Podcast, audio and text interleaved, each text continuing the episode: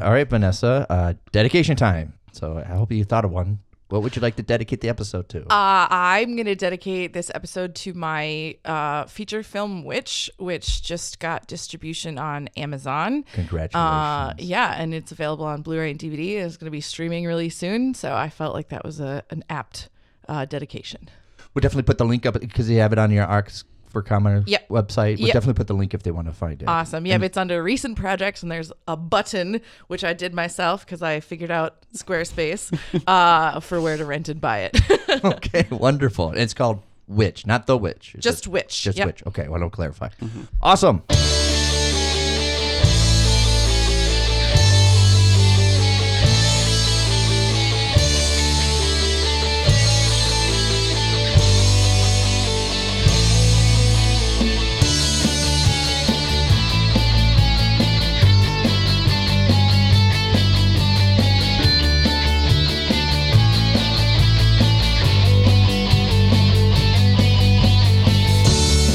Okay, we're back with Vanessa. How are you doing? Ah, great. Okay, uh, so y- you go by. You have a lot of names. I do have a You lot of have, It's pretty full. 28 letters. 28 28 say it all. Vanessa McGowan, Horrocks Powers. I'm glad you said it. She's got a full alphabet and then some. Yeah, yeah. Do you just like sign checks like V M H P and then? uh, a V and then MH Powers. It's like Right. George R. R. Martin or J.R.R. Tolkien, like double middle initial. It's kind of a power move. So yeah. so I had a, I have a cousin. Her name was Vanessa, and all yeah. her fr- all her friends call her Nessie. Oh boy, No? my You sister don't- used to call me that. My friends call me V. V. Just V. Yep. That works. It Yeah. dri- It actually used to drive me nuts, um, but I'm I'm over it. Everybody used to call me Nikki too, and that bothered me. oh, that's See, Nikki's like that's kind of that's for girls, right? That's like Yeah. Nicole. I right? feel like nicknames are like really great if you consent to them, but sometimes you don't, and they just stick anyway. Right. Yeah. So you did the movie Witch. Yes. And I want to bring it up because I did a little research on the origins of witches. Did you know they actually were the first like craft brewers? That's what the kind of they were like the village. they made the beer, Oh, that's hilarious. and that's why pe- the, the families were afraid of them because Yeah. they would make the beer. They entice the men to come, and they'll never come ah. home, or they get lost, or they, and they and they'd come home acting really strange. strange Yeah. and everything. But they were the original brewmasters. If you do extensive research, that's where a witch came from. That's so cool. I and didn't that's the, actually like know your that. craft beer because the hat is looks awkward. Yeah. and that was kind of like your signature for making in the middle middle time, middle Oh. uh, dark ages. You were the actually the craft beer. The women were That's amazing. because they had like secret recipes and all that stuff. Oh you yeah, and then pass them down through the family, and yeah, Nowadays, if you want to run a craft brewery, you have to have a beard. But yeah, yeah. Well, beer, beard, they sound similar. Yeah. That sort of works out. So uh, not only have you made movies, but you do a, variety of stuff in films because you've had, you've done like acting, editing, and all that stuff. Yeah, yeah. I've uh, I started out in acting, um, and then editing originally just sort of by default because I had self taught myself on a Mac to edit, um, and then that ended up being what I studied when I went back to school for film. But yeah, I've acted, I've edited, I've produced, I've costumed, I've directed, I've uh, AD'd is something I get paid to do. Um, script supervisor is something I get paid to do. Um, uh, casting uh, mostly just for friends projects, but I'm a little bit of a, a Jill of all trades as far as film goes. Well, the only reason I bring it up is because not only because if you research, you're you're not exclusively one thing, but I think it's something if you, when you work independent films, you Mm. have to know, get the variety of Yeah, stuff to familiar with. yeah. In DIY, you definitely wear a lot of hats uh, and and switch hats on the same set on the same day. In the If you same walk 10 onto a film set, you're just like you. I mean, if you walk onto a film set with nothing planned for the day, you will have something to do by the end of that day. Oh yeah, You know, Oh, I yeah. have never been on a film set for more than 20 minutes where it's like I'm not going to do anything. Oh, you need help. Okay, you know. yeah or like i have friends who aren't who aren't necessarily film folks or aren't like trained in anything and they're like well if i come would that be helpful and i'm like yeah there'll be stuff to do Oh no, yeah. My first day on a set was just like someone handed me a boom, and I was like, "What do I do?" And they're like, "Just hold it." oh, I Right. I can be the guy who holds it while you tell me where to move it. sound is one of those places that I am totally useless because I am half deaf in my right ear. So I'm like, yeah, sounds great. Sounds good on my end. How did that happen? I Were had you, a like it's just kind of the I had a bunch of ear infections when I was a little kid, Okay. and then no one actually told me about it until like high school. And you had to do those ear tests where you raise your hand. And Yeah. I was like, Mom, I always do so bad on these, and she's like, Well, you had all those ear infections, and I'm like, What? So, uh, People just Literally, thought, you- people just yeah, thought you weren't Literally, paying I was attention. like, "What?" yeah. Um, so me and sound do not get along. That's like one of the things that I cannot, cannot, cannot do. I'm even, I'm even occasionally found like behind a camera or holding a light, but sound is the one. It's like the final frontier. Like, can I trade with someone? Yeah, Like, get, like, find anyone mm, else to take this portion. Literally anyone else should do this. So it's not nothing like a hearing aid would help at all. No, it's it's like a really specific because I went in and got te- like tests for it, and it's like a really specific sort of band of decibels, or I don't, you know, I don't Okay. quite know how they measure it. Um, but it's mostly like in a crowded space, I will have a hard time picking out your voice Oh. from all the other voices. So that would be So you can't. You, you're something about picking up things in stereo. is- yeah, yeah. Well, because if I turn my left ear to you, I can hear great, and then I turn the other one. Or like when when I was in college, they had just put out those like Japanese cell phone sounds that were like for people under twenty five to send text messages to each oh other. yeah, we high love that when kids did that. Right, and uh, and uh, all my friends were like listening to them, and if I turned my left ear to the laptop, I could hear it, and if I turned my right ear to the laptop, I couldn't hear it. So Does that affect um, when you make movies? Because I mean, can, like, not really, or you more, No. N- Well, I, you know, I work with good sound people and I like, Right, hey, does yeah. it sound good? Yep. Yeah. Okay. There's a I- very trusting relationship there, I imagine. right. Well, I think the biggest, sh- sh- the only time it's maybe a struggle is like when I'm editing and I'm doing my own leveling. I'm like, can you hear that? Can you hear that? And everyone's like, I can hear it fine. I'm like, ah, I gotta turn it up a little more. so it's uh maybe leveling my sound a little more by like the decibels than by what Yeah. I hear personally. My father-in-law got one of those cochlear implants years ago, and they told him you're not going to like it. And he's like, "Why? I can hear it." He's like, "You're so used to, you've been deaf for so long that Yeah. you're not going to like this. It's going to bother you." And he would just get mad, and he's like, "I can hear the toilet paper in my butt. What the heck?" Or This yeah, was a no, my my husband was trying to explain to me the sound of snow falling, and I've never heard that. really? Yeah, hmm. And he still no. no.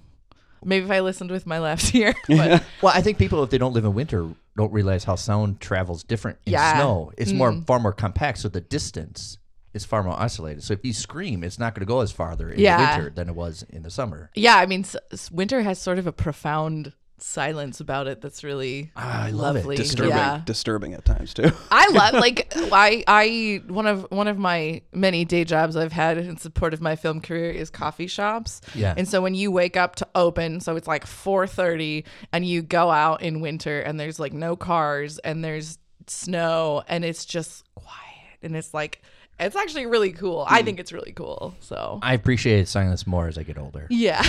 I have. I have. Yeah. So with film, Hmm. when did it start for you?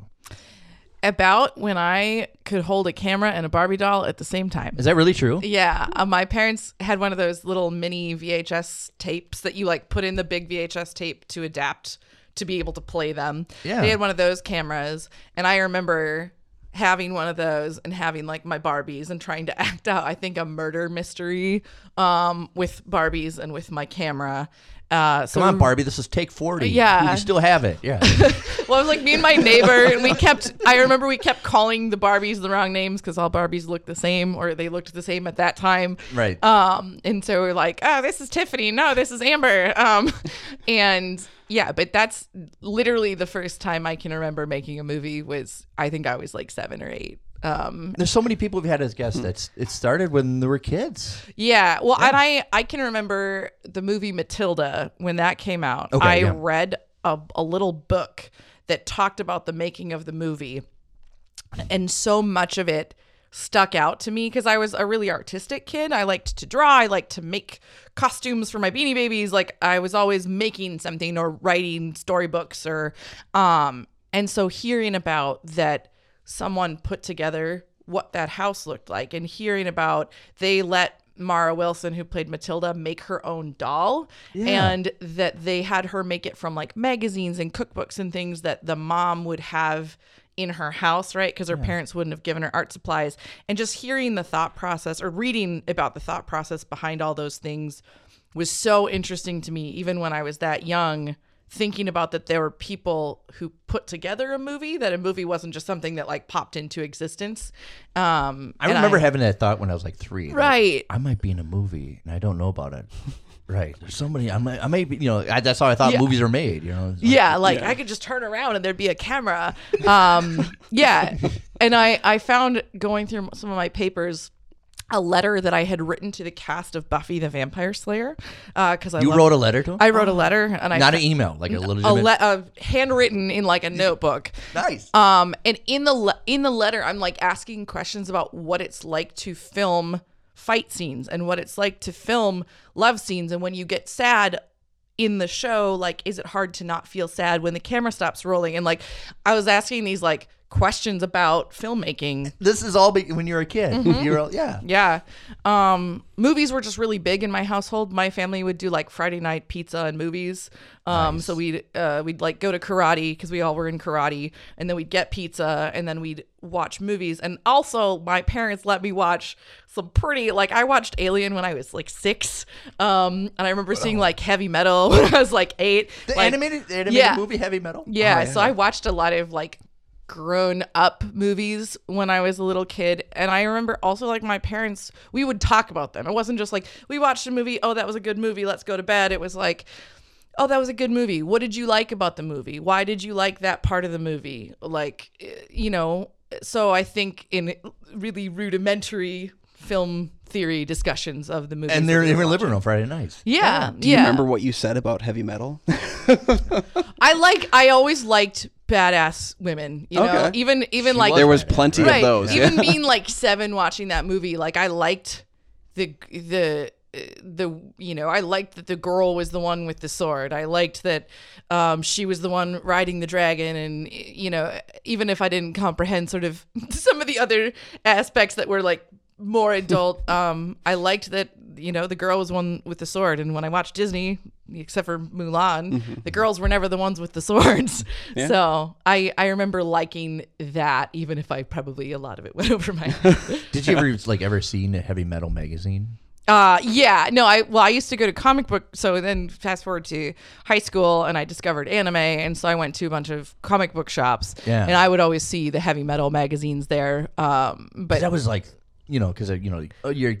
I hit my teenage phase, like in the superheroes, right? Yeah. And then there's heavy metal. They're like, dude, I'm graduating to heavy metal now. That's moving up in the world. uh, enough of this. This is for kids. And Yeah. Heavy metal and then the animation stuff, and because it's totally different from the superhero stuff. Yeah. Or the other, and it's Yeah. still a comic book format. definitely. Yeah, but it's a little more daring. It's a little more fun. Mm-hmm. You see a whole different world that you didn't ever see in the comic book world. Definitely. Yeah. Did you um through? Would you wanted to do animation also? so a- animation is sort of how I got my start in film. When I mentioned I'm a self-taught editor, so my f- I I liked Japanese anime um a lot, and so first there was like the discovery that that was Japanese and not American, which was like whoa, mind blowing.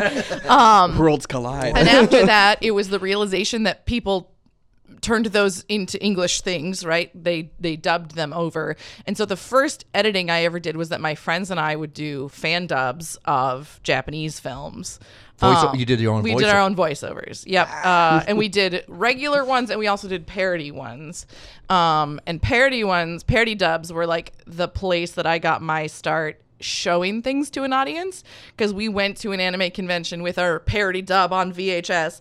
And when I was 14, we screened it in like the 18 plus room. Uh, and I was like in a room that I wasn't even allowed to be in, showing these like college students this film. Um, and they laughed at it. And I think that was the first like oh this is really neat like i like i like this um so but that was the first thing that i taught myself to edit was was parody dubs and and uh fan dubs of japanese anime.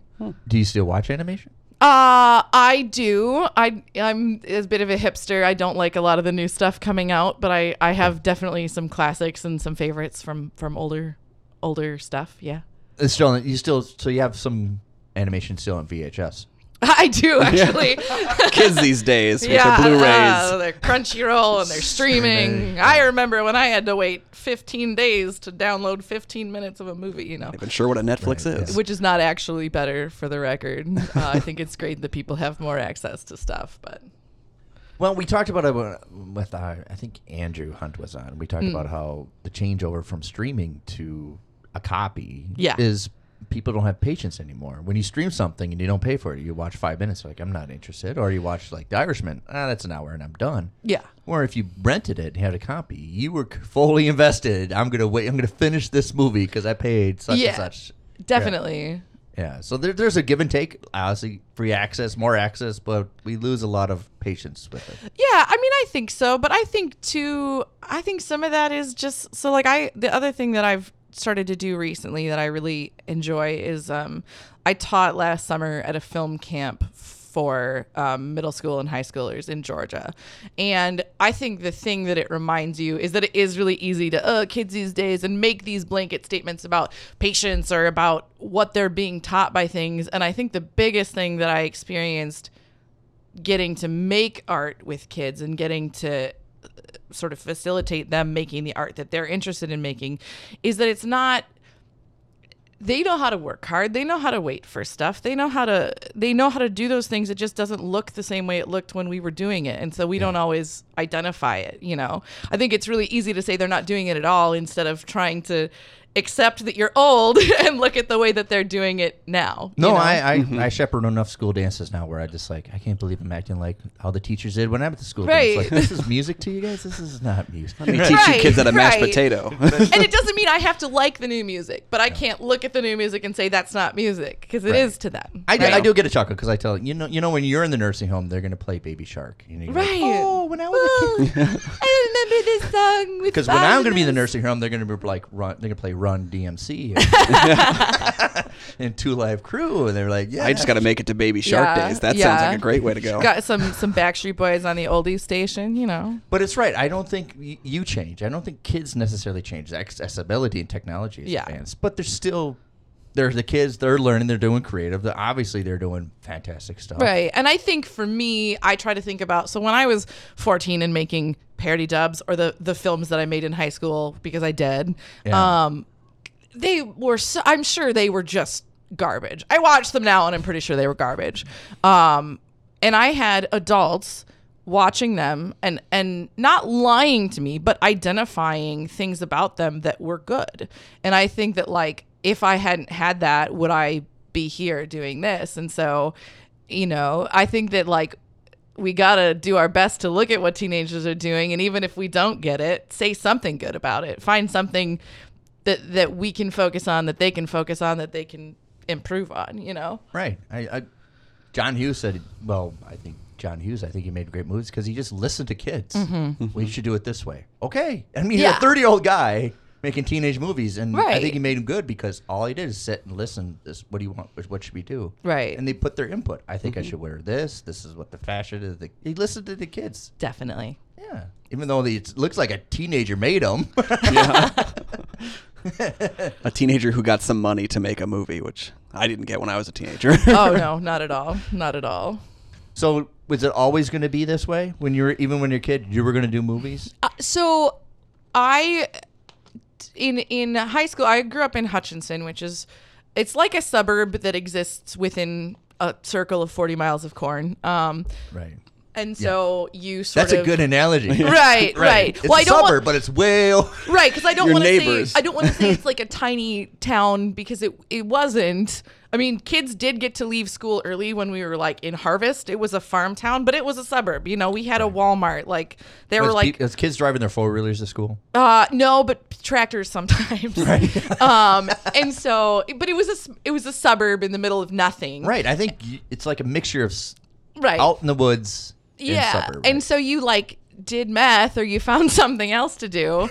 so you found something else to do, So I right? found, you okay, know- we just want to make sure that we get the through line I, here. no, I did meth and I found something else to do. No, uh, yeah. So my friends and I, You can do uh, both. We made we made movies, which Right. as a long term habit, it turns out might be more expensive, but um, yeah. yeah, I think it yields better results, though. yeah, you know, you- I'd more like to think expensive, so. but yeah. you get more out of it. So I feel. yeah, we made movies, and we made like a movie every I don't know three months for the entire time of my high school Duration, life. yeah. Um, and we did theater together, and um, I also did sports, uh, and so I made my first like 45 minute movie when I was 17. Um, That's massively impressive. Right. And I think that also, like, I got some of just the, st- like, you know, talk about film school movies, like, everybody's got a gun and everybody's on drugs. And, like, when people get to film school, those are the kinds of movies that they make. And, like, Oh, yeah, I got all those out of my system doing this in high school so that when I went to film school, I was like, I'll make a movie about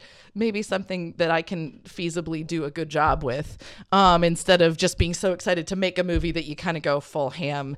Um, so I did, yeah, film all through high school, but I originally went to school for acting um, it, a, uh, for a theater degree Okay. um and got about halfway through that and even like started getting some paid acting work and then was like oh gosh like if i do this for a job like i don't get to pick the roles i want. I have to pick the roles that are going to pay me and i don't i don't get to uh, you know have the flexibility and i don't uh, you know i don't get to be a creator in the ways that i was sort of accustomed to and and then sort of was like wow i don't want to do that. And then uh, like the year after that spent some time focused on directing within the theater program sure.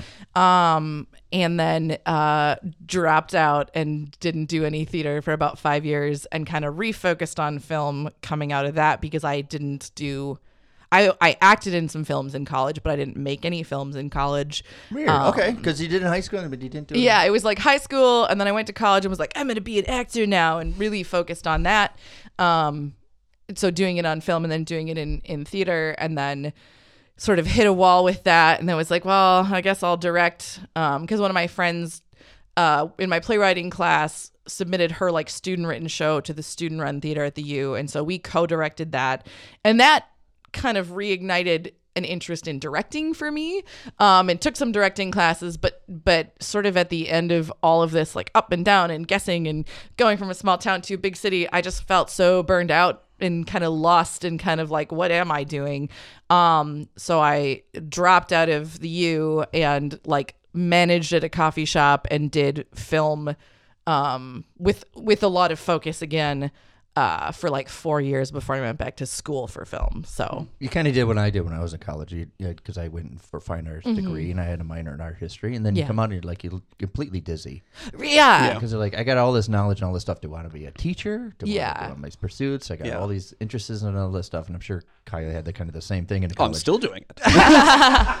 I think in order to be an artist, you got to ask yourself at least once a month, what am I doing? yeah. Like, what am I doing? Right, yeah. Certainly, certainly. And I think that like, I guess I just maybe it's like it seems weird to like freely be like, oh yeah, well that went poorly, but I think that there's this like thing that artists do which you're not doing which is great but like where they're like oh yeah i always knew and it was great and it was perfect and everything always went well for me because they don't want to admit that like i'm a human and sometimes i have doubts and sometimes i struggle. And oh, i think that like Yeah.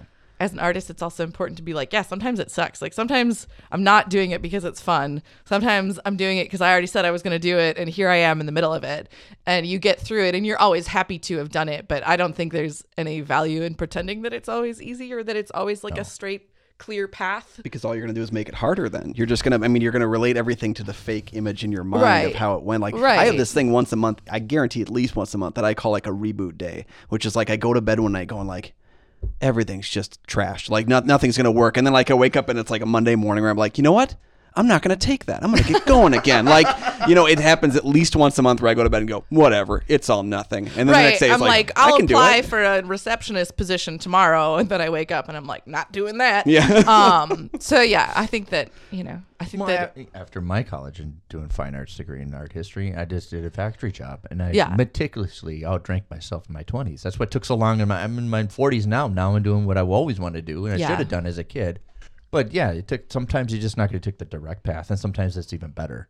Right. I think that you, you know, I, when I had my heart broken for the first time, uh, and I was like 18, um, crying my eyes out on my parents' bed, and they're like, "Well, you're going to be a better artist from this." yeah. and I think that that's true. I think that, I think that like, b- you know, being human is what lets us tell really wonderful, really human stories. Well, so, Ari like- Aster had a massive breakup, and he made Midsommar out of Yeah. it. Yeah, yeah. He's like, if? I'm going to be depressed, everyone else is going to be Yeah. depressed. Feel my pain, bitch. um, so yeah, I think that you know, being human's great. Being human's what's making art's all about. You know. yeah. Are you comfortable writing? Uh yeah, I write a lot of the stuff that I make. Okay. Um, I, I, everyone asks me like if I like to do that, and I, I, I would love. right. That's what kind of what I'm, you. I mean, Yeah. You said you like visual, but but it's like almost like a necessity. Yeah, I will. so which um I didn't write. That was as I said, it was based The on movie a, Witch. Yeah, it was based on a book. Um, and I I've done a couple other things that other people wrote, but I just find that like, uh, you know, I don't have anyone beating my down my door with scripts, and so if I want to make stuff, I have to come up with it myself. And Yeah. I think that sometimes I do really enjoy writing. Um, I think I have good ideas. Well, that's what I kind of been asking because you want to make your own movies. Are you Mm-hmm. going to use somebody else's script or your own? And then okay, now I have to write it. So I Yeah, have to- I mean, I'm I'm happy doing either. I think working on someone else's script, uh, you always, it's always a learning experience. It's always, you know, collaboration is great. The more creative forces in I agree. going into something, um, but I think also like if if the stories that you want to tell aren't coming to you uh, in some other way, then write the stories that you want to tell. And I I think that I'm a good writer. I'm I'm you know people usually are excited about the scripts that I send. So yeah, I I like writing as well. Um, but I'm also always open to to working on something some something that someone would bring to me. right. Yeah. Is editing a something that you think is a strength or just something that you need to do? Uh, I'm a good editor, definitely. Uh, I Because there's, there's, I met some people that love to direct, and it's almost like giving birth to a baby, and like, here, you take care of it. Yeah. well, I, you know, I'm like a, I'm a director editor, which is, I've, I've tried having other people edit my, my stuff, and it's Yeah. all right. It's just one of those things where, like, if you're using the baby metaphor, like, you, who knows your baby better than you, you know? Right. Yeah. And I think it requires you to be honest with yourself in terms of like, oh, we felt spent four hours taking this one shot, and then you get there in the editing room and you're like, this shot looks like crap. Like you have to be willing to say, fuck those four hours. Sorry, screw those four hours. Um, That's fine. uh, you know, this shot's bad. We're not going to put this shot in. And I think that if you're not able to do that, it's not good to edit your own work because you they eh, you have to kill your darlings, right? I read somewhere that like if if you're a director editing your own work and there's something you're keeping in there just because you like it, it's the first thing you should cut. Um, and I think that that's true. Um, but I think as an editor, I'm a good editor, and I and I edit other people's work well. Um, I think it's something that initially, I think it's a lost talent. Yeah, I think it's a it's something that people kind of neglect, but you need to have a nice smooth story. Yeah, well, I'm gonna I'm gonna sound like a total hypocrite here because uh, I edit my own work, but there's a lot of people who are like, I edit my own stuff. There's cinematographers, I edit my own stuff. There's directors, I edit my own stuff. And I think when you can, if you can find that person who's a good editor for your work specifically, uh, it's great to have another set of eyes in the editing room. I think that to have to have someone who can put it through that filter if you can't put it through that filter. Because i think you know they they say that you write a movie three times once in pre-production once in production and once in post-production. But that can really be true um with with which uh which is the feature that this ep- episode is dedicated to um we got so creative in post-production. Uh the first the first draft of the film that we put together which was in the order that the script was Okay. it, it was not a movie it was a series of disconnected scenes featuring the same characters Right. and i was like it was like a total all hands on deck panic i mean it was like oh my god we How are we just gonna spent put all these pe- puzzle pieces together? right it was like oh my god we just spent a month making something that's not a movie She had a reboot day. She- Yeah, she went on. yeah, no, no, no, yeah, no. And I, I invited over the art director and like one of the actresses, and we watched it, and it was like, you know, that "It's Always Sunny" meme with the string. we like wrote down like vague through lines and emotional ideas and like the the events that needed to happen and like reassembled them and reordered the entire thing um in a way that like is almost crazy to think about when when you think about the original order and when we put it back together it was a movie you know because it had this emotional through line and this internal consistency that it just didn't when it was in in chronological order When you do a movie and you're directing, is it always editing still in your mind too? Um, I think it's helpful. I think it's helpful to think about editing, definitely, uh, just as far as like the shots you're taking, like, are these going to cut together?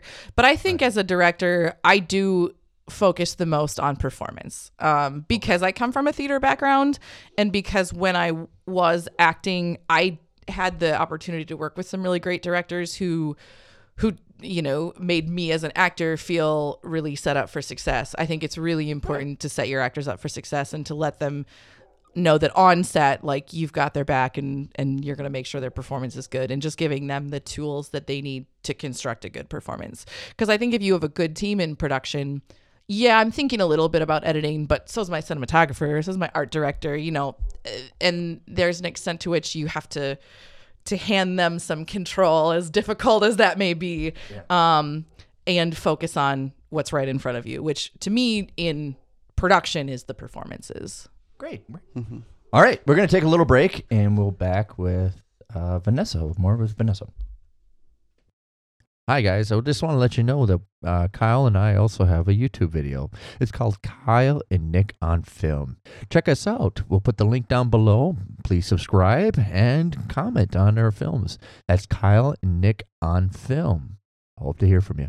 Hi, this is Nick, and I have an important message for the people that are listening from the Twin Cities, Minneapolis, St. Paul area. Distant Calling Pictures, in association with West Effect Entertainment, are looking for extras for their official Z Fest film entitled Tribulations. They are searching for any actor or actress over the age of 10 to play extras in a church scene. Any gender, any ethnicity, all are welcome. And please wear your Sunday best and look fantastic. The shoot is this Thursday, December 5th. The location will be provided. Distant Calling Pictures does not forget extras. Usually, extras are not listed in official credits. Well, not to them. All extras are listed in the ending credits and first in line when new casting consideration for future projects. Please email headshot and resume to distantcallingpictures at gmail.com. That's distantcallingpictures at gmail.com if you're interested.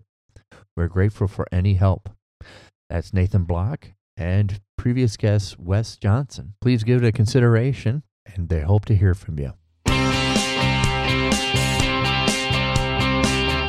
Hey everyone, Chris here from A Dash of Science. You ever wonder how we evolved from apes even though there's still apes around? Can't figure out why we don't have a cure for cancer or why we aren't gene splicing the hell out of everything? Maybe you find yourself wondering why we aren't going to Mars yet or how come we're not headed full throttle towards all those habitable planets that NASA's found. If any of these feel familiar to you or you just enjoy hearing about science, technology, engineering, and medicine, then come check us out.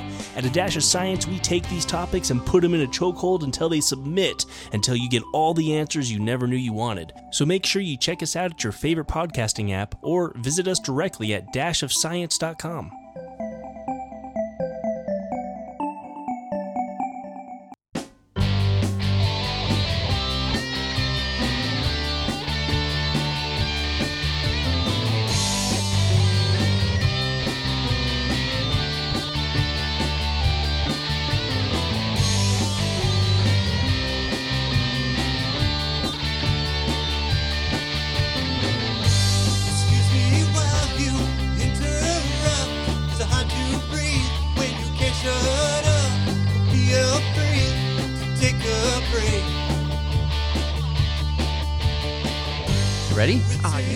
Okay, we're back with Vanessa. hello So, you still watch movies? I still watch movies. Are you because a lot of people we work there's like I don't have the time and stuff like that. But I think you have to find the time. I think I think that like if you love it as an art form, you have to love consuming it and making it.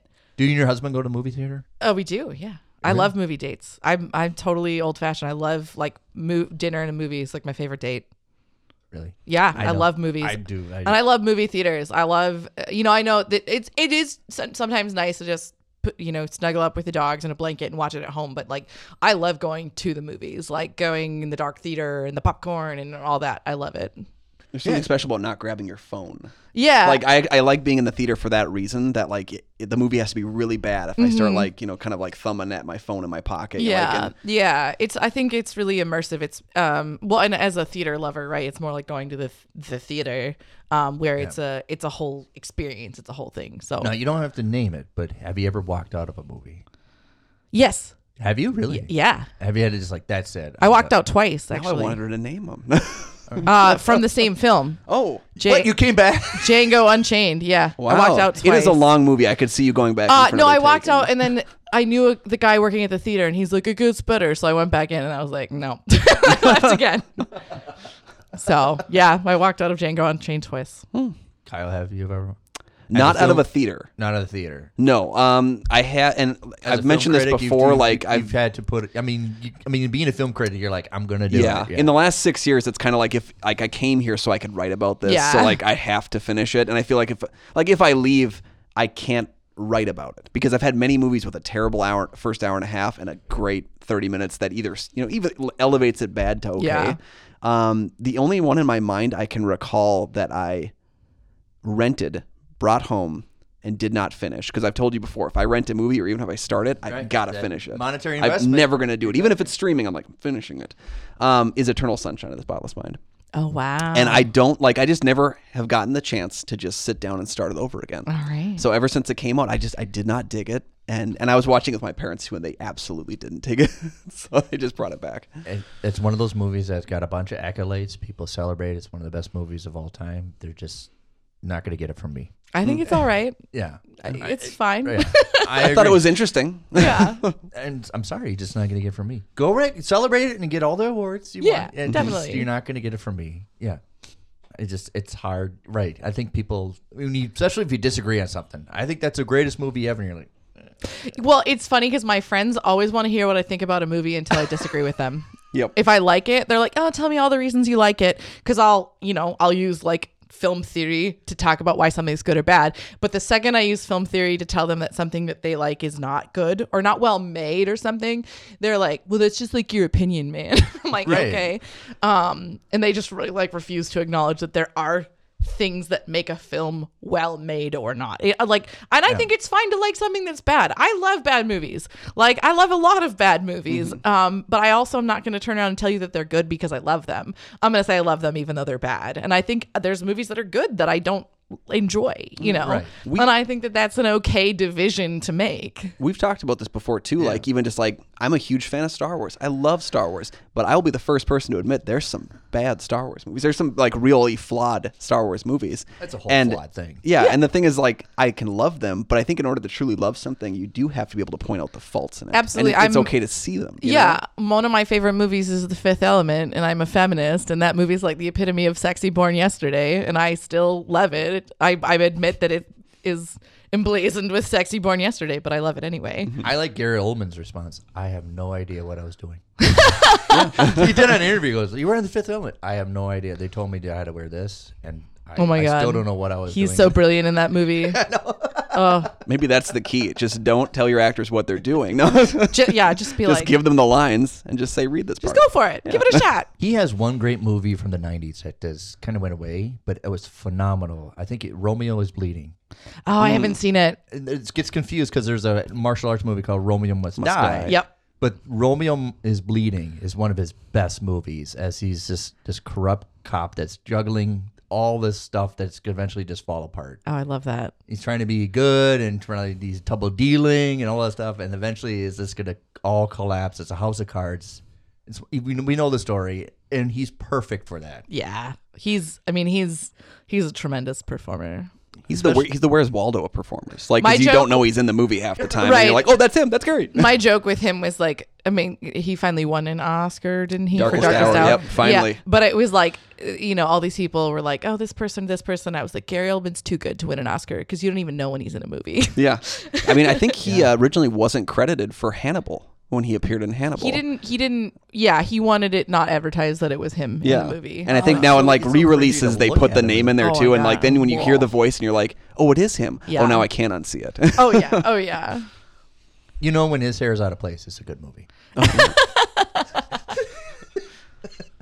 I'm just running that through them in my head now. Give me a few Beautiful. Uh, seconds. yeah. Oh, I'm, I can't. Um, the uh, Natalie Portman when she was a kid. He's The professional. Yes. I love that movie. Luke Luc Besson as a director. I mean, until Lucy. After that, he's dead to me. But like uh, La Femme Nikita and The Professional. And I think it's something else in French. If the like professional in English, but we call it something else. Oh, French. with, with Leon the Leon the professional. Professional, Let's yeah. yeah. and then um, and then the Fifth Element. Those three movies. Just, oh, so much love for those movies. He, did, I mean, the the one the Joan of Arc movie he did, it was all right. The Messenger. Yeah. I didn't actually see that one. Um, I probably should. It's but like not really a Luc Besson movie. I think he just got Yeah. hired to. yeah, yeah, but those three movies are like top. but the prof- that has I use that re- rewatchable scale. The professional is high on rewatchable. Mm-hmm. Yeah, yeah. That one I I own and watch probably once a year. I love that movie. Is there some movies that you religiously will watch all the time? I, I don't know. I think when I was little, I watched a lot of things on repeat. Um, I think I do a little less now, um, just because of the busyness thing, right? And if I'm gonna see something, I'll try to watch something new. Uh, the Alien films, I will rewatch as as a set, probably once every couple years. Um, I think it's funny with the beginning of Alien is all just showing off the set. Right? Yeah. Just move it- Yeah. Look, isn't this pretty impressive? It's like no acting, no The character. only yeah. action in that movie at the first five minutes is people waking up. right, right. Slowly. Let's move the camera down the hallway. Let's show off the set. Yeah, yeah. Uh, so Which that is a one weird I'll. way to do a movie, but uh, I also like, yeah, I I rewatch those. I rewatch The Fifth Element and The Professional. Uh, that those might be. Uh, Zoolander gets rewatched a lot in my house. Yeah. Yeah, that's that's like my favorite bad movie. Right? Oh, we yeah. talk about our bad movies. The wife and I did a little wine two. drinking night Yeah. for Zoolander the other night. Not and it was part quite two, something. Not part two. Oh, the first part one. two is awful. First one Oh. was great. Um, and then every once in a while, like a good chick flick. I love the Cutting Edge, Thirteen Mm. Going on Thirty. Some of those. Yeah. 13th. I remember that. The, yeah, Jennifer Garner and Mark Jennifer- Ruffalo, and Right. yeah, and it's adorable. Yeah, She does these cooking videos on her Facebook page. You watch them. I don't. I'm. I don't have a lot of loyalty to certain actors or certain directors. Like they've all let me down here, or there. So so. I think Except, it's just except for the ones that have only made one movie and you like that one movie, you're like, the next one's going to have to let me right, down, like the director of Winter's Bone only does documentaries besides Winter's Bone, so I can say that they're a great narrative director because they only directed Winter's Bone. Oh, that was a good movie. It was a beautiful movie. Jennifer Lawrence was in it. Yeah, it was like, when, yeah, yeah. Before she was, I mean, before everybody. before really, she was before she was big. Yeah. Um, and and I think it was better that way. Yeah, pre J Law Jen. Yeah. Pre J Law, Jennifer Lawrence. Yeah. No, I loved Winter's Bone was great. Is there like a somebody that eh, no matter what they're if other than Gary Oldman, if they're in the movie, you're gonna go see it? Probably Shia LaBeouf. Okay, if he's in the movie, you're going. Yeah, I love. I think he's. I think he's a true artist. Have you caught his two films this year? Uh, I have not yet seen uh, Peanut Butter Falcon, but I just saw Honey Boy. Yeah, I the saw other Honey night. Boy on Friday. Yeah, it was just marvel, marvelous, artistic bravery. It's wild. And when you when you know that he wrote it and that it's based on and his right life and as a like I was child, like, it's it's, just to play your own abusive father in a film, like just yeah.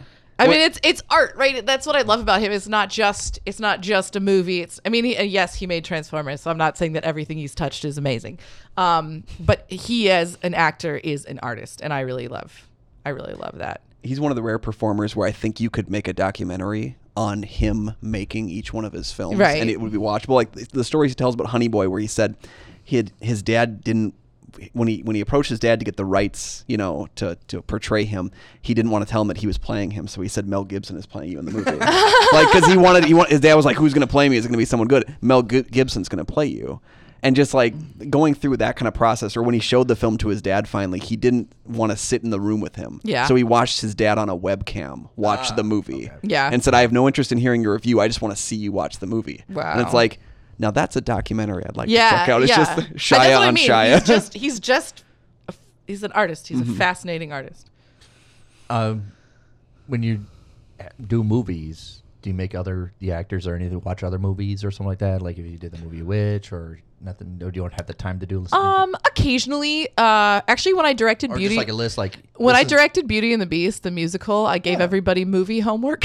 Yeah, Um, that's what I'm asking. Yeah, like, yeah, yeah. yeah. But uh, for for the films I do, every once in a while, yeah, I'll be like, oh, look at this performer or look at that. Um, I have a friend who has been in a lot of my films that I was just honestly like working on his acting skills with him, and so I was like, you should watch these few movies and uh, and watch this character and see how they do it. But I think that um, for me, like as far as character work goes, like I do a lot of it when I do films, probably more than a lot of directors do. Like we do rehearsals, we talk about backstories, we um, do trust exercises between performers. Like I really want all of the like internal emotional work to be done before we get to set because on set there's so many other things. There's so many distractions. There's so many like we're gonna have to adapt your blocking to this space because we're a low budget company. We haven't gotten into the space before today. Right, yeah. Um, Yeah. And so, like, for them to know inside and out what needs to be happening internally, so that also I can give shorthand direction on set. I don't have to be like, okay, so like now you're thinking about your mom who died. It's like I can say, hey, do that faster, and they'll motivate it internally thinking about their mom who died because we already talked about that. You know what I mean? Yeah. Um, so every once in a while, I'll give I'll give film homework um, as part of that sort of character work process. Yeah. It's it's kind of hard when um, I notice a lot of other directors. It's kind of hard when you get everybody on set, and you. But it's hard to talk about other movies that they like. Well, and I Marty think- Marty says they always talk about he gets distracted because everybody wants to talk old movies and him being a teacher and all that stuff. But I think too, you don't ever want your actor to be doing an impression of someone else. You know, you Right. want them to be doing something the way that they do it. I think that's the only way for it to be real. you know, speaking Yeah. Marty Marty said that to uh, Cate Blanchett because Yeah. she was supposed to play uh, Hepburn. Yeah. In The Aviator. And she was just doing an impersonation, and he Right. pretty much screamed at her, "You're not Katharine Hepburn. You're never going to be it. Right. Be yourself playing Katharine Hepburn." exactly, and I think that it's it's really easy working with less experienced actors too. If you say go watch. Bruce Willis, they're going to come back and give you a Bruce Willis impression. Mm. They're not going to give you Bruce Willis's unique combination of vulnerability and badassery. Yeah, right? they're gonna come back with a shaved head. Exactly. Yeah. Exactly. And so I think sometimes you have to be careful based on who you're working with that you don't give them so much that they give you an impression of a feeling instead of a feeling. Yeah. So That's why you just show them like 20 Gary Oldman films because it's never the same, and that way they just pick one of them and go with it. definitely. No, I think I think uh, viewing for tone is always what I've been, you know, kind of like led to Mm. believe is like, you know, here are the films tonally that we're trying to achieve. Because Yeah. Mm-hmm. I, I agree with you. If you show one specific filmmaker or one specific performer, Yeah. you're you're never going to be able to drive out, and then you might have five different people connecting with that one performer, and even if it's subconsciously, you know. Yeah. So like going for tone might be the best way about it because you can show a wide berth and then just get out of there, you know. It's funny that you mentioned Gary Oldman because we used to do that as like a joke on film sets. Like when someone was like kind of getting stuck in a performance, I think sometimes too, the best thing to do is like laugh it off and reset a little bit. And so I would like sit down and like really seriously like look into their face and be like, I just, I th- really think you should do it more like Gary Oldman would do it. And that was like, In what? In everything. right and we would do, we would do that like just to get people like to sh- like laugh and like shake it out a little bit um so that but that used I need you that to was go like more a really Nicolas Cage common on like this do it like Gary Oldman would do it um so yeah Do you think it's a benefit? And then obviously, yes, of being an act, doing acting and then directing. Yeah, I think it's I think it's uh, yeah, I think it's a benefit for sure. I think that I can pretty easily put myself in the shoes of like what kind of questions did I want answered when I was an actor? What what kind of direction was helpful to me? What kind of treatment and uh, conversations and things were helpful to me when I was an actor? I think that that was really I think that that's a really great jumping off point as a director. I think that you get it becomes a drawback if you assume that everyone's just like you. I think so. My husband's a therapist, and we always joke that our jobs are really similar um, because so much of it is like learning the person's particular dysfunction and like tailoring how you communicate with them to them. Um, Right. I, I'm somebody who provides many different options, and for people, it ticks them off. Right. Yeah. Like you can come, you can do this, you can do this, and do this, and like then pretty much, I've been told, just tell me what you want, and I'll do Right. it. Right. Yeah. right and i think that like some people uh, yeah you just have to tell them some people you'll get a really great response if you ask something as a question instead of give it as a direction. Some people uh, want very external direction. They want to get their physicality down and their emotional follow you know? So i think that like as a jumping off point starting off as an actor myself was really helpful. Um Yeah. but i can you know i think that as you grow you have to grow how you communicate with people and and realize that well that was really helpful for me but it's not helpful for everybody i was a super neurotic actor i have my old scripts and i would take notes on like what word i'm stepping down on my left foot on like i was so meticulous um and i just kind of internalized that meticulousness until it was second nature, which is how they say Anthony Hopkins does uh, acting, right? He just internalizes every tiny detail until it's second nature to do it. But there's some people who like if they internalize that much nuance, then it becomes robotic, right? Yeah. And they need like freedom then, to to shake it out a little. And so I think that uh, you know, it's a lot of thinking on your feet and um kind of reading people and trying to learn how to communicate with this actor specifically versus the their co-star versus someone else. Um, you just recently directed a play. Yes, I did. I directed Who's Afraid of Virginia Woolf. Congratulations. Thank you. Uh, What trends you from doing film to now doing a play? Uh, you know, it's it's it's tough. Um, I love them both so much uh, as art forms. I think that there's so many good things about either, um, and I think that it's like uh, sometimes people are like, "Well, you should pick, and then you could just focus on one." But I think that they speak to each other in a lot of ways. I think that the they speak to each other from places of being completely opposite.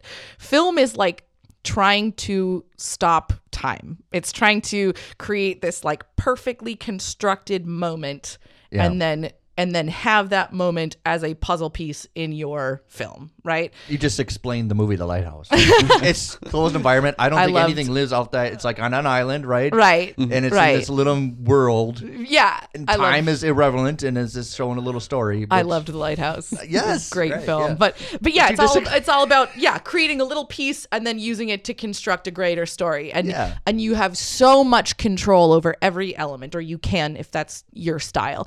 And theater is totally opposite. Theater is completely immediate. It is And the reason why I ring the lighthouse is people like, oh, that's one set, 2 Mm-hmm. actors. You could totally put that in a play. I don't think you can put that movie translate well into a play. because it was so because it was so particular. And with theater, there's there's so little control. There's so many factors every day that are outside of your control. How the audience reacts.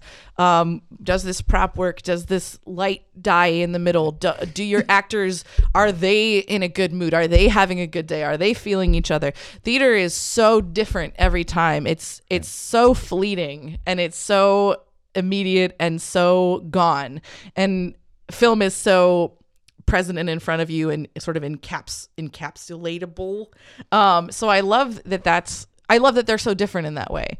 And I think you can construct something that's so enjoyable to watch as it's fleeting in front of you and then you can construct something that's so enjoyable to watch as it's sort of this little time capsule in front of you and i think that um, knowing how to do one very well informs how to do the other very well so i think it's really important for me at least to do both good. I think I think it's two different disciplines. Yeah. It's almost like drawing on your opposite hand, almost a little. bit. yeah definitely Um, with Who's Afraid of Virginia Woolf? Why?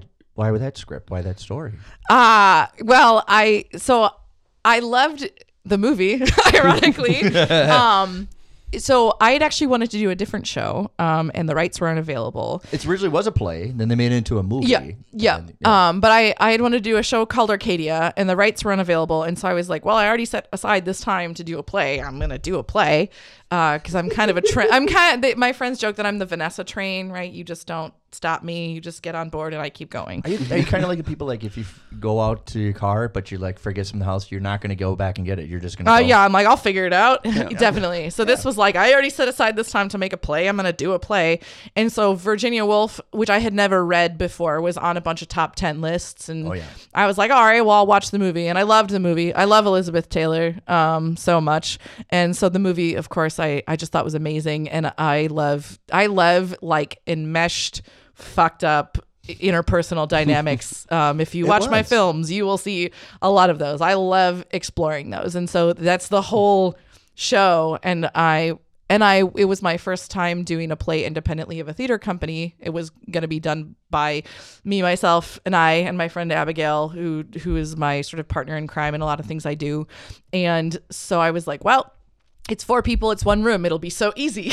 yeah, yeah. Uh, narrowed down the to light and to make a set for. And then I sat down to block it and I was like, oh my God, like what did I get myself into? It's four people in a That's- yeah, room. it's only for four. Three hours talking. Um, but yeah, it was it was the the content and the themes and then sort of the uh immediate thought that it would be logistically simple um, that draw, drew me to it and then Uh, It's, this is it's uh, Robert Hughes, uh, art critic, always says it's the seduction of simplicity. Yeah, yeah. And I also Kathy Kathy Kopiecki, who played Martha, is an actress that I had worked with a couple times before, but I'd never gotten to direct her in a lead role.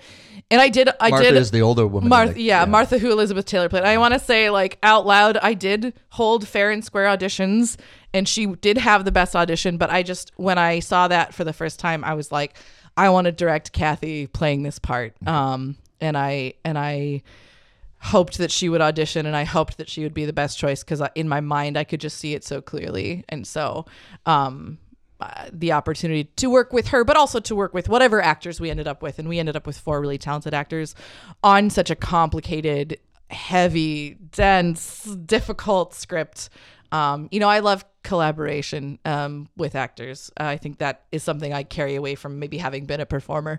That experience is is so great and so cool, and so I think I really wanted to to do something that I could really sink my teeth into and and collaborate with a group of a small group of actors on sort of pulling this story out of this dense text.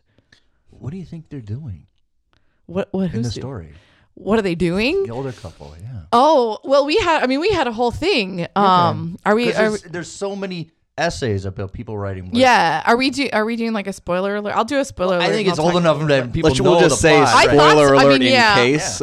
I'll spoiler alert in case if you haven't seen the show, go just go watch the movie or go see Go a production of it and then Pause come the back. show. Come well, back. did you, Um, you know Liz and Richard? They were married. Yeah. Well, they, They, and, I think they were divorced when married they, and divorced and married again. Yeah. We know we watched the Uh, Lifetime movie. So one of the things, one of the things um, with a show like that is that you you almost have to just decide that you're not going to explore every possible avenue, right? Right. All those essays, right? There were some. We sat down and did like a table work really close to the beginning, where everybody we just sat and talked about the play and oh well, I read this and I read that, and there were some things that I was just like. That's just not what we're doing. That that's not how I feel about it. That's not what we're gonna say happened. So there's like, did George kill his parents? Did he not kill his parents? If for for the sake of our production, we decided that he didn't right? Or there's there's honey and like did she have a miscarriage or was it a hysterical pregnancy? And in our case we decided it was hysterical pregnancy right, right. Some of those things it was like yes there's seven essays that say yes and seven essays that say no. We're just saying yes. And it and it doesn't mean that the audience even needs to know what your answer is but i think you need to know what your mm-hmm. answer is.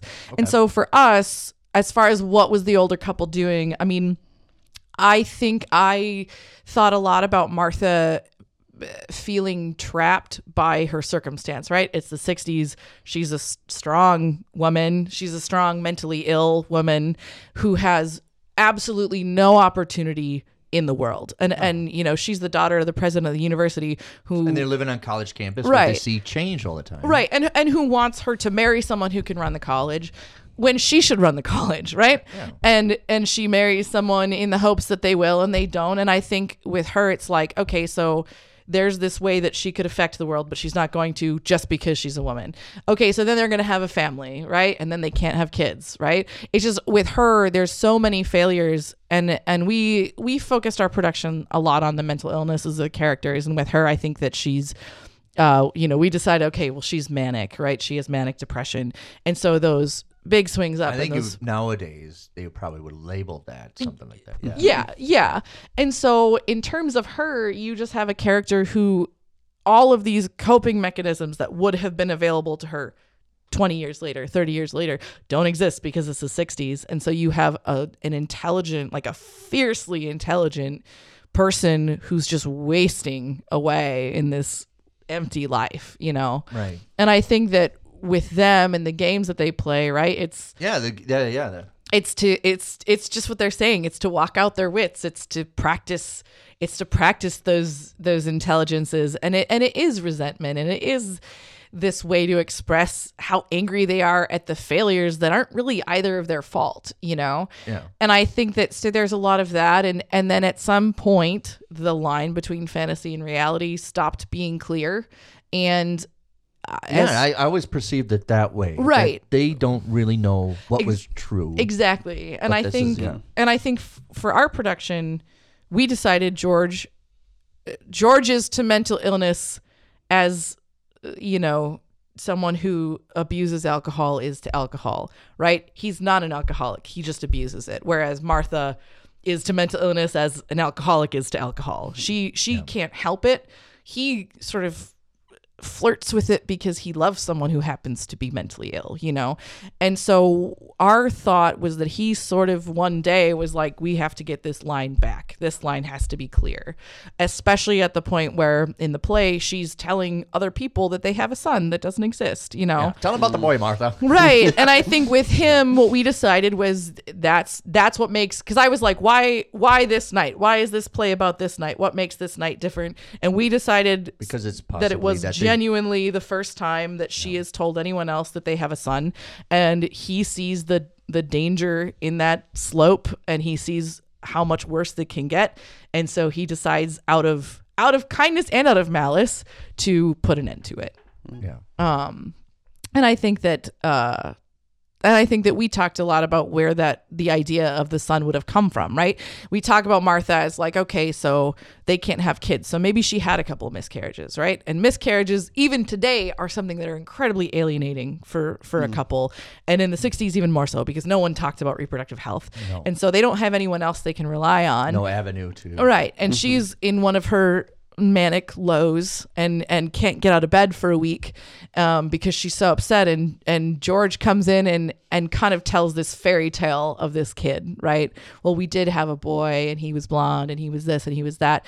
And in her sort of depressive state she latches on to that. And i think as we decided sort of as their marriage went on as their relationship went on as those depressions went up and down in some of those downswings this kid got talked about more and more sort of as a way to pull her out of it. Yeah. and and then it became real. And so i think what george sees when she's telling someone else about the kid is like that was the top of a slippery slope that they went on together right? And they made that decision. But the second they're at the top of another slope like that he doesn't have to make the decision to go down it again.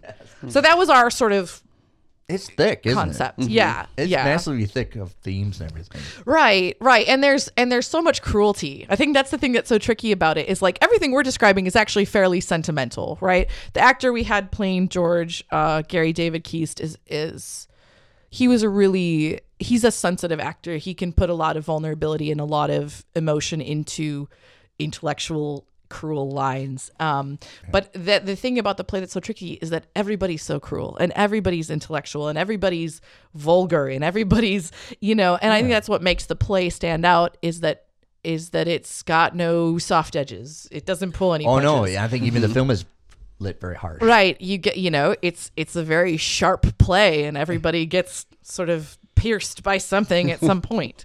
Um, and so it's yeah, it's it's it's it hurts.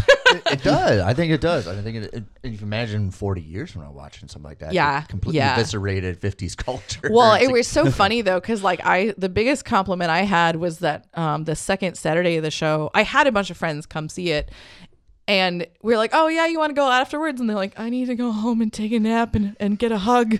Like the fact that the fact that we could make something that was emotionally exhausting to watch, um, I thought was a very high compliment. you went back into your, your room and you're like, yes, yes, we did it- we did yeah, it this I made people suffer. Take away their fun.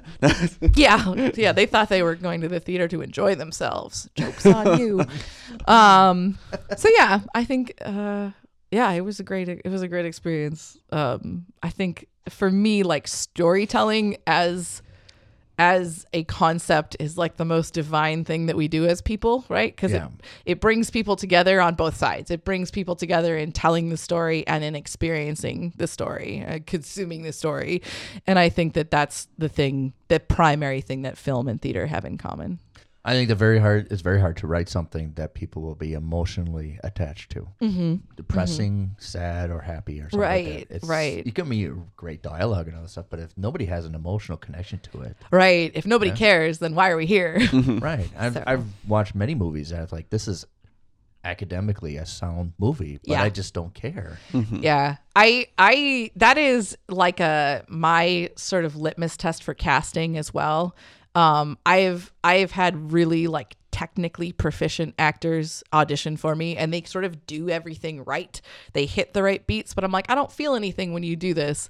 And to me that's the thing that you can't fix. If if you're working with a greener actor but they make you feel a lot of things, you know, you can you can help them hit the right beats. If someone's hitting all the right beats and you're not feeling not- anything, right. it's like, well, I guess we're done here. so And that's how I feel about uh, Coppola's Bram Stoker's Dracula. I think it's shot wonderful. I think it's I mean it's a lot of accolades to the old films. It's costuming and but I just don't feel anything when Yeah. I watch it. I don't like yeah. I I drive my cinematographer or one of the cinematographers I work with primarily nuts because uh, there are times when I've used a shot with like a focus issue in it or like a, a a pan that's not as smooth because it's the one with the best performance and they're like but it's it's out of focus for a second and I'm like I don't care So like, yeah, but all the viewers will, will just think there's something really special about it. being out of right right um yeah so for me emotions always at the center always always always I remember watching uh, Robert De Niro on at Actor Studio interview, and they asked him, "Was what is the what is the key?" And he goes, "It's simple. It feels right. That's Yeah. it. All the technical stuff. If it doesn't feel right, then we have to keep doing it. yeah And once it feels right, then we're done." definitely definitely I just wonder how Dirty Grandpa felt right for him. like, like, I, or, you know, I, I think now this is something as we're I'm going just on about all curious. these like dense, like sad things. I think that there is emotional value in comedy. I think- definitely. I think that Just making that people laugh is just as valuable as making people cry. That's hard, isn't It it? is. It I is. I, I'm still. I'm. I read my. I. I don't think I could do.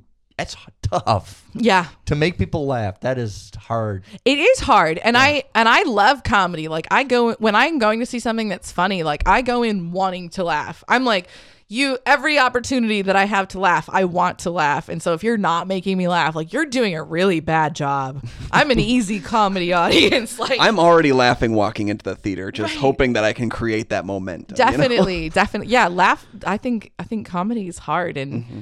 And it's it's hard, uh, especially as we realize that a lot of the comedy that we used to have was based on some maybe outdated thoughts about gender or races of people. Like Yeah. as we move into like new comedy what is what is funny now and and how do we create new comedy for ourselves? Um yeah i think it's tricky.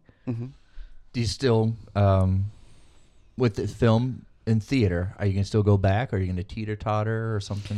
I I'm gonna teeter totter. I'm gonna Right. do both. Yeah. I mean, there's I'm I'm the resident director at St. Matthew Community Theater, and we do a musical every spring, and I don't intend to stop doing that anytime soon. Um, and with the success of Virginia Woolf, um, and how many people were like, oh, I would see another thing like that. Oh, I would act in another thing like that.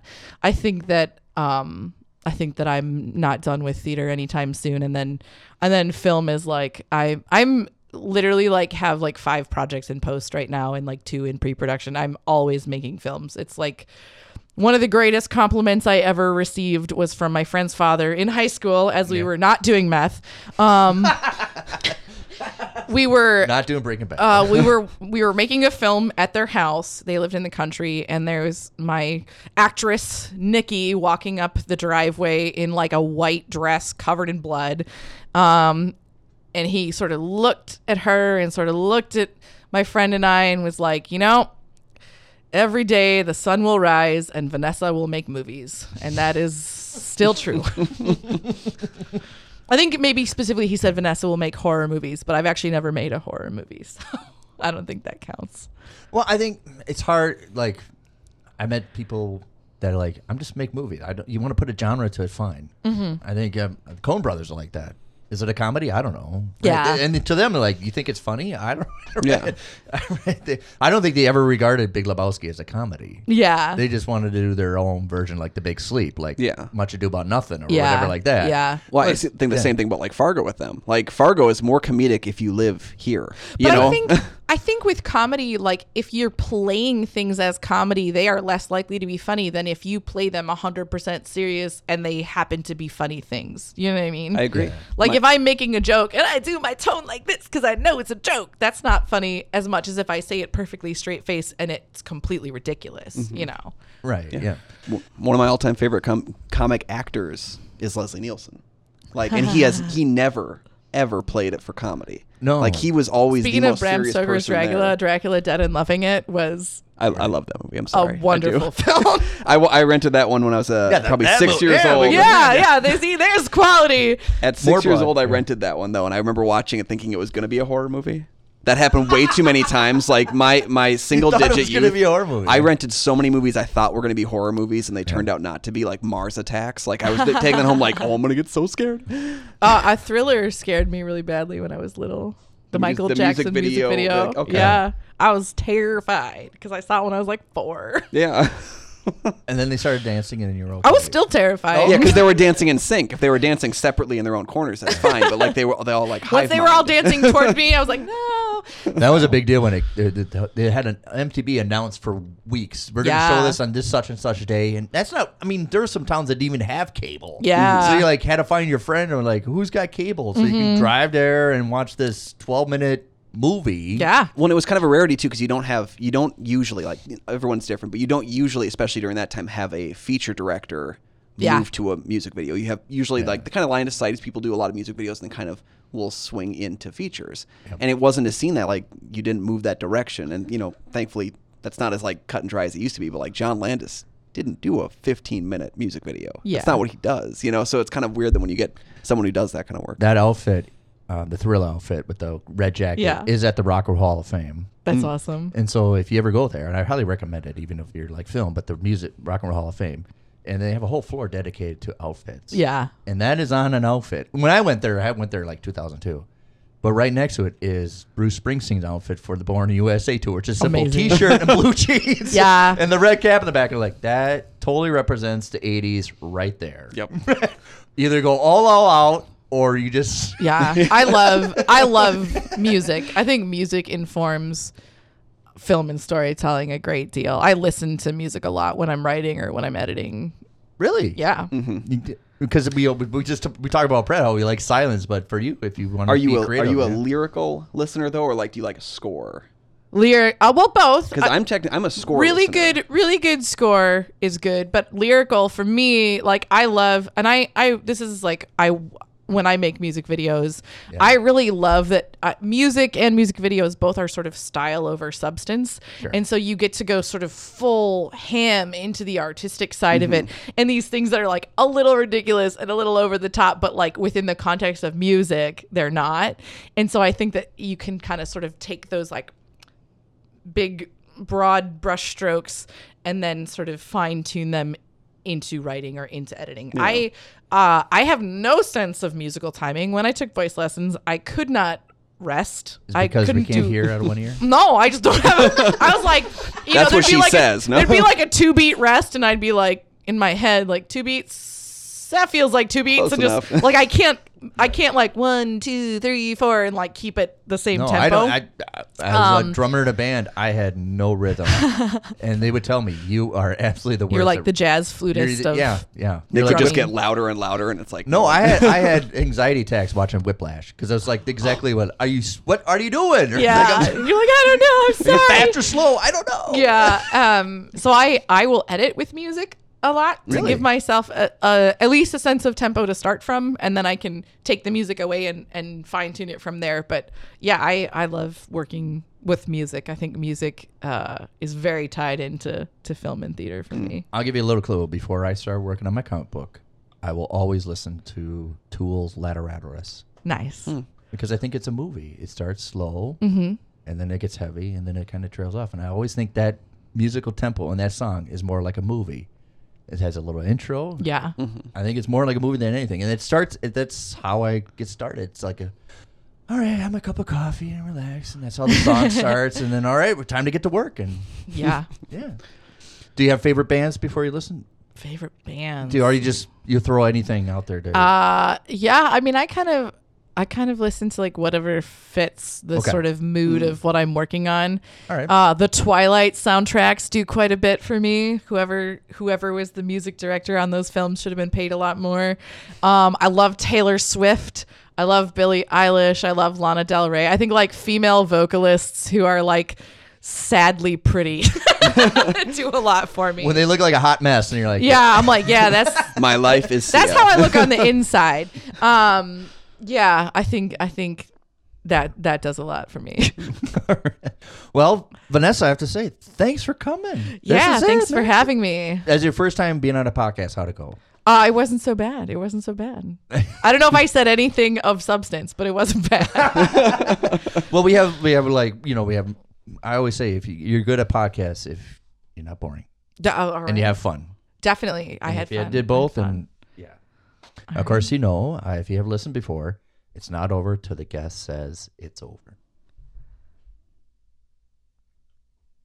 oh, I was just dragging it out because I'm enjoying it so much. Oh, all right, uh, it's over. all right, all right, all right.